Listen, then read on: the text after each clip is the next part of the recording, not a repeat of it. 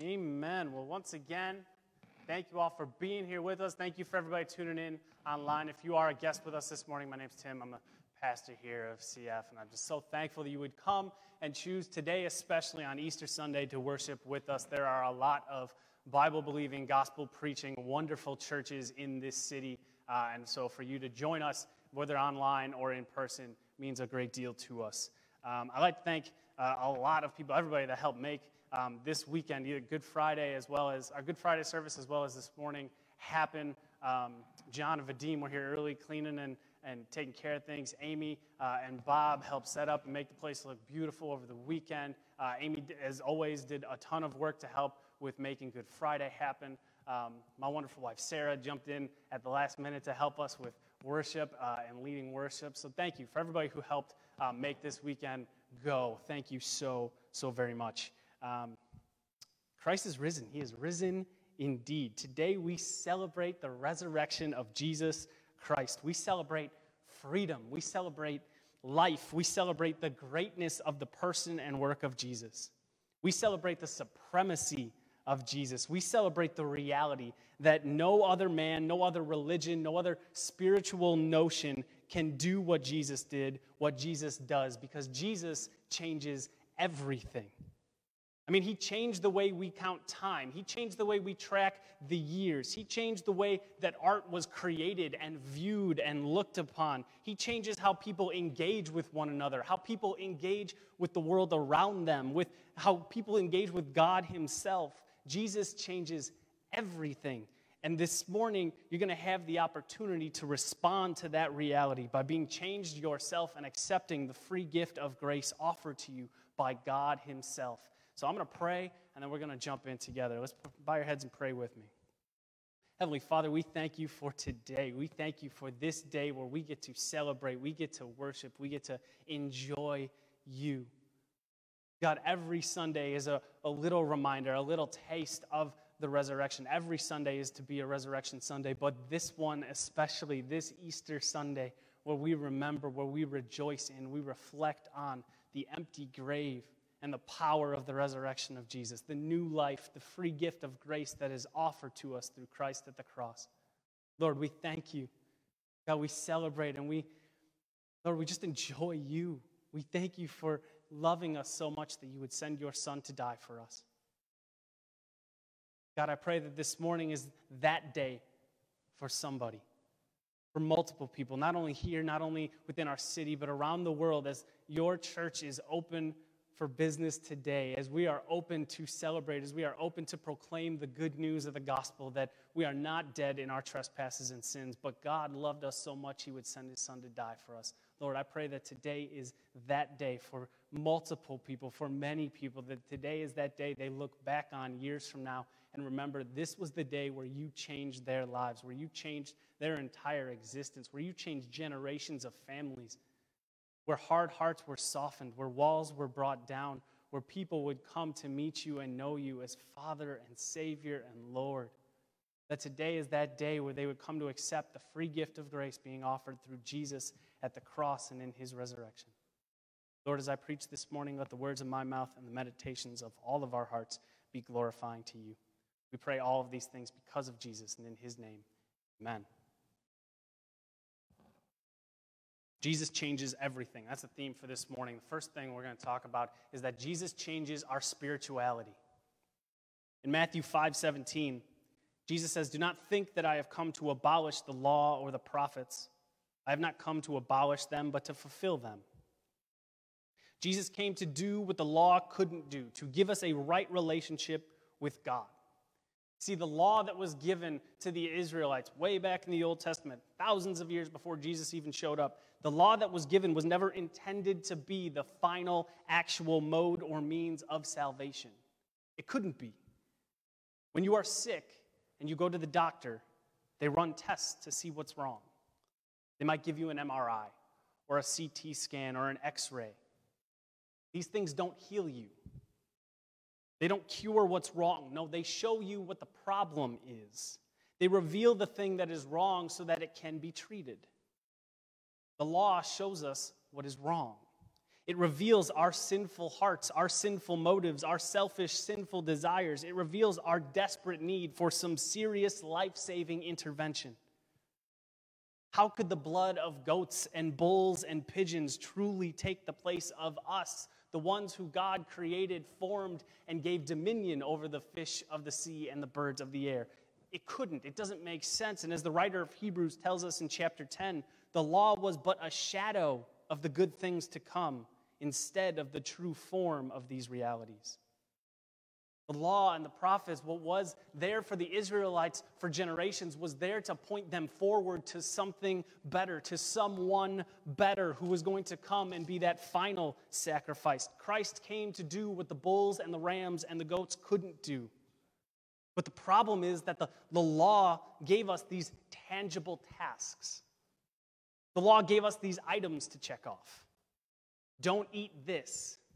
You should wear this. You should celebrate this holiday in this way on this day. Don't murder. Don't covenant. Don't covet. Honor your father and mother. It gave us these tangible to do items. It created in us as humans this illusion of control and power. Why do I need God? I can do this on my own. As long as I'm a good person, I'll be fine. Why do I need God? Why do I need the church? Why do I need community if I can just do it all on my, my own? I'm good enough, smart enough, nice enough, helpful enough. I got this. I know what's best for me. I can do it on my own. I'm in control. But you don't know what is best for you. You don't got this because the spiritual MRI of the law tells us we have a serious sin problem in our hearts and soul. Left untreated will lead to permanent and eternal death. The law was this cycle of sin and death, sin and death, over and over again. But the sacrifice of Jesus was enough. He said so himself on the cross it is finished, and the resurrection proved it. No more sacrifices were needed. No more blood. No more death. That's why we don't have to sacrifice a lamb here this morning. We're all dressed in our finest. It would get real messy real quick. We don't need to do that. Jesus took care of it for us. Jesus changes our spirituality.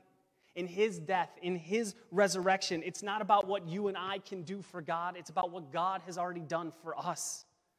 What he did was die on the cross, paying the penalty for our sins in our place, giving us a new and right relationship with God for those who would put their faith in the life, death, burial, and resurrection of Jesus for the forgiveness of your sins.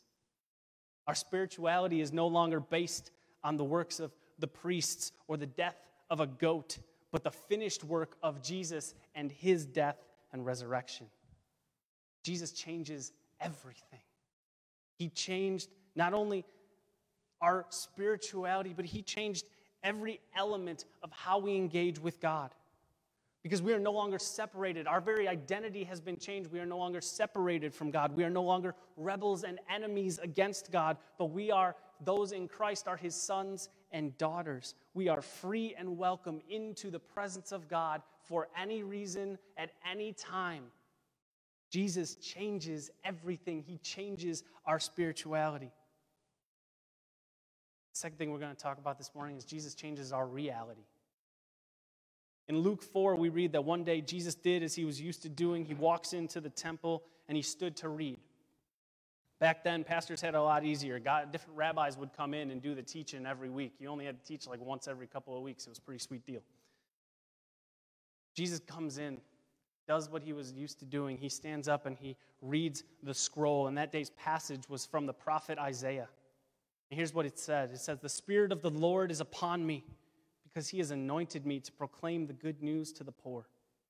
He has sent me to proclaim liberty to the captives and recovering of sight to the blind, to set at liberty those who are oppressed, to proclaim the year of the Lord's favor. And then he rolled up the scroll, gave it back to the attendant, and sat down. And the eyes of all in the synagogue were fixed on him, and he began to say to them, Today, this scripture has been fulfilled in your hearing. Jesus came to save us from the wrath of God towards sin, and that is definitely true. Amen and amen. He came to give us eternal life with God. Also, absolutely 100% true. Yes. What we like to say at CF is that the gospel saves us from hell, yes, but it also saves us to be a blessing to others. Meaning that the gospel is for now. It's not just a for a later thing. It's not just for a when I get stuff figured out, then I'll get right with God. Or maybe on my deathbed, if I have the chance, then I'll take care of it. It's not for later. It's not just for eternity. It's for now. Because God cares about your life here and now. He cares about your physical life. Your existence matters. You matter. There is this belief, this idea that the physical world is evil and broken, and it's only our spirit that is good. That God only really cares about your spirit, and that's just not true. If you spend time reading the Gospels and you see Jesus interact, He's, yes, forgiving sins, yes, proclaiming the good news, but He's also healing the sick. He's giving sight to the blind, He's feeding the hungry, He cared for people's physical needs because God cares about us in the here and now. Your pain, your suffering, your hurts, they matter to God because you matter to God. Whether or not you are a Christian, you were created in the image and likeness of God. You have value and worth to you just by existing. You matter to God, and your existence matters to Him. And Jesus changes our reality here and now. He affects it here and now. I mean, just for instance, last Easter, there was eight people in this room. Even the ability to gather and connect was taken from us. We didn't even have the option to have people in the room. And here we are a year later. And while we're not completely out of the mess yet, we can see Jesus changes our reality. We can see Jesus is at work doing something. And even beyond the physical, Jesus is changing our reality in other ways as well.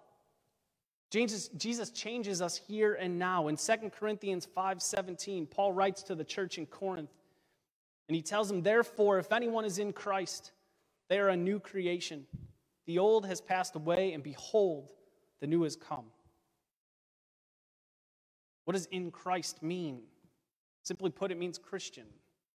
It means anyone who has put their faith in Jesus' life, death, burial, and resurrection for the forgiveness of their sins, you have been grafted into the family of God. You are a daughter or son of God. If you are in Christ, you are a new creation. See what Paul writes there. See what God writes there. You are a new creation, not refurbished, not repainted, not slightly used. You are new, something completely different, fresh out of the wrapper, brand new. Does it mean we're perfect? No. No, it means God is creating within us a new heart and a new mind and something different, something unlike what we were. Christ is doing a work to change us and change how we interact with the world, and it's with through him. If you are in Christ, you are a new creation. The old has passed away, behold, the new has come. If we're going to be made new, if we're going to have this new heart, new desires, new mind, we can't hang on to what was. We can't hang on to the old. What's the whole point of cleaning out your closet or cleaning out the fridge? To make way for new stuff. We got to get rid of what is old so we have room for what is new. And then Paul says, Behold. That word behold, when you see that in the Bible, that's an imperative. That's stop. That's pay attention to what I'm about to say. Slow down. Look at this. The new has come. New life has come. New hope has come. It's not on its way. It's not tentatively going to get here soon. It's not going to be here in two days with free shipping. No, the resurrection has brought us new life and it's here now. If you are a Christian, your identity is wrapped up in Christ. It is not wrapped up in your role in your job or the role in your family. If you are a Christian, your identity is not the sin that you have committed, nor the sins that have been committed against you. In the New Testament, there's about three times where a writer of the New Testament is talking to Christians, talking to the church, and deals directly with their sin as something that is affecting them in the here and now. But comparatively to those three times, there are dozens and dozens and dozens of times in which the Christian is referred to as a saint, is referred to as righteous, that's the reality of who we are now. Yes, we sin. Yes, we will fall short of the glory of God. No, we are not perfect. But those in Christ, in the sight of God, your reality, your identity is wrapped up in Jesus. Paul goes on a couple verses later in 2 Corinthians 5:21 and he says for our sake he made him to be sin who knew no sin so that in him we might become the righteousness of God. At the cross Jesus, who was fully God and fully man, takes our sin. He takes all of it, every sin from Adam and Eve in the garden, biting into that fruit, messing it up in the first place, every sin up to the cross, and every sin that will be committed until Christ comes back and he pays the penalty for all of it. He dies for all of it. And then, as, as if that weren't enough, as if he hadn't gone to enough extremes for us, he gives us his righteousness. His right, perfect, holy, set apart standing with God, he gives that to us. It's been called by Martin Luther the great exchange. I call it the most lopsided trade in the history of all existence. If you are a Christian, you are new, you are different, you are righteous, and you are his. Jesus changes everything, he changes our reality. Thirdly, I want to close with the fact that Jesus changes our eternality. Yes, it is a word. I didn't make it up for the rhyme scheme. Jesus changes our eternality. In Luke 23, I know it's Resurrection Sunday, but I want to take us back to the cross for just a minute. In Luke 23, it says, One of the criminals who were hanged next to Jesus railed at him, saying, Are you not the Christ? Save yourself and us. But the other rebuked him, saying, Do you not fear God? Since you are under the same sentence of condemnation? And we indeed justly, for we are receiving our due rewards for our deeds. But this man has done nothing wrong.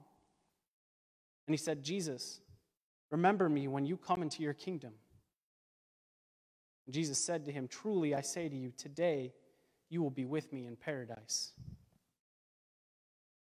As I thought and prayed about what I wanted us to talk about, what I wanted our this sermon should be about this morning. It was this interaction right here that kind of led me thinking about how Jesus changes everything.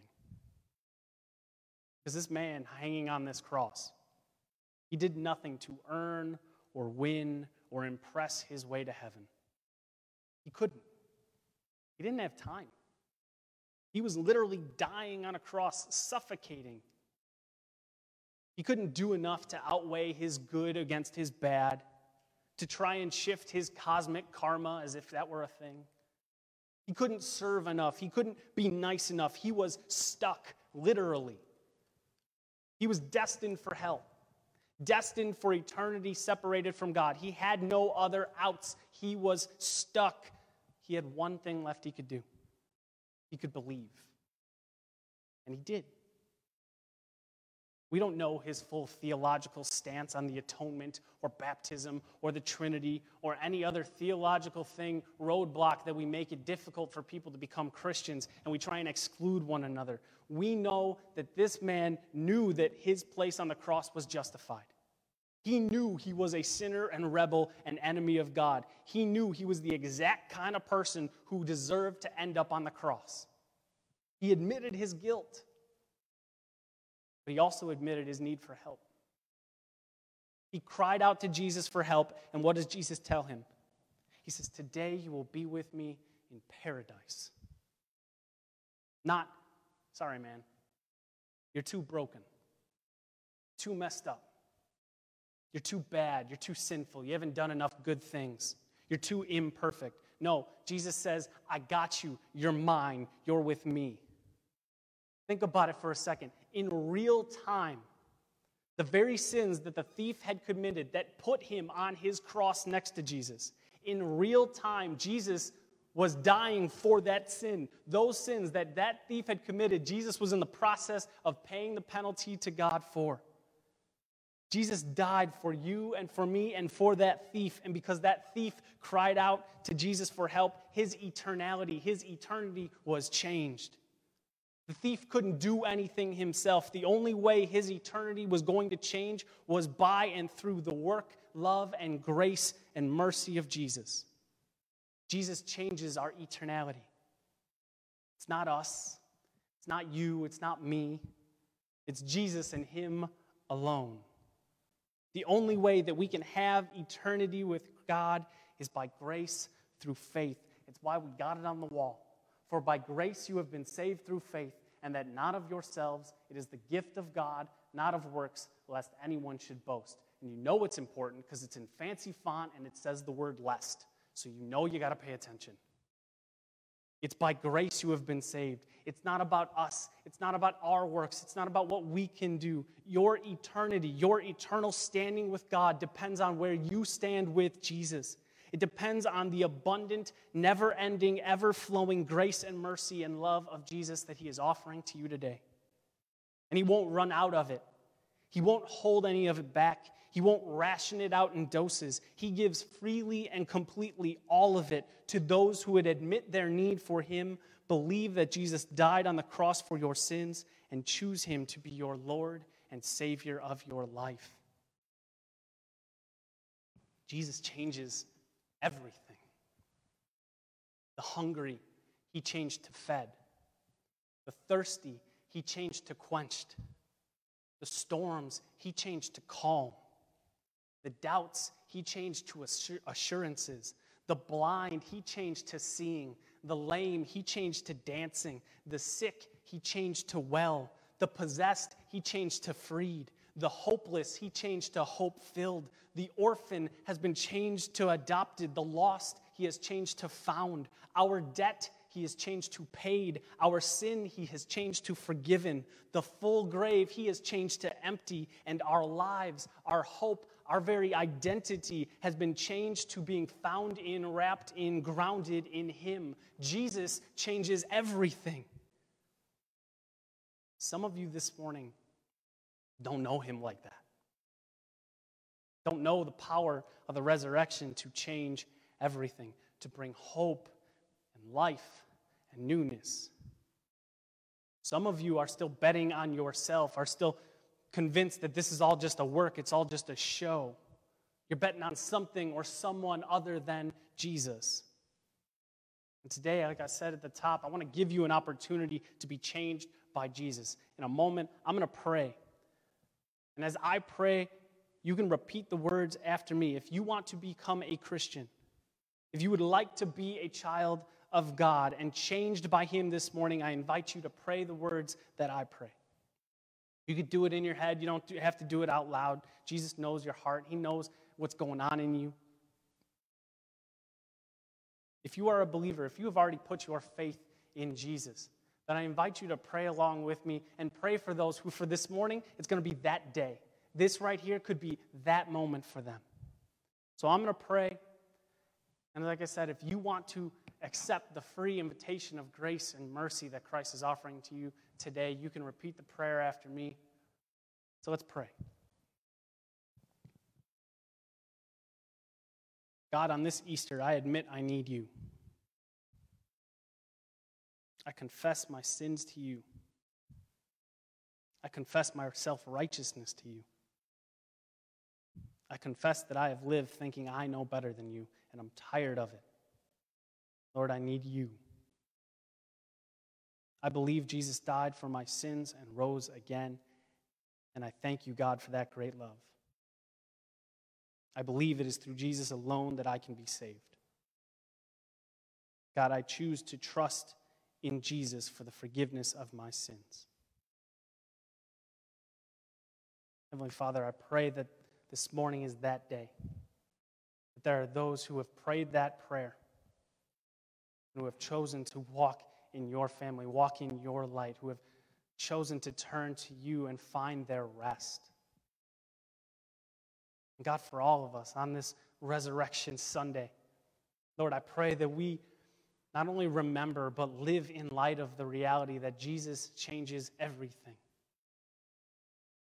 That we have a new life, a new identity, a new hope, and a new grace, and a new mercy.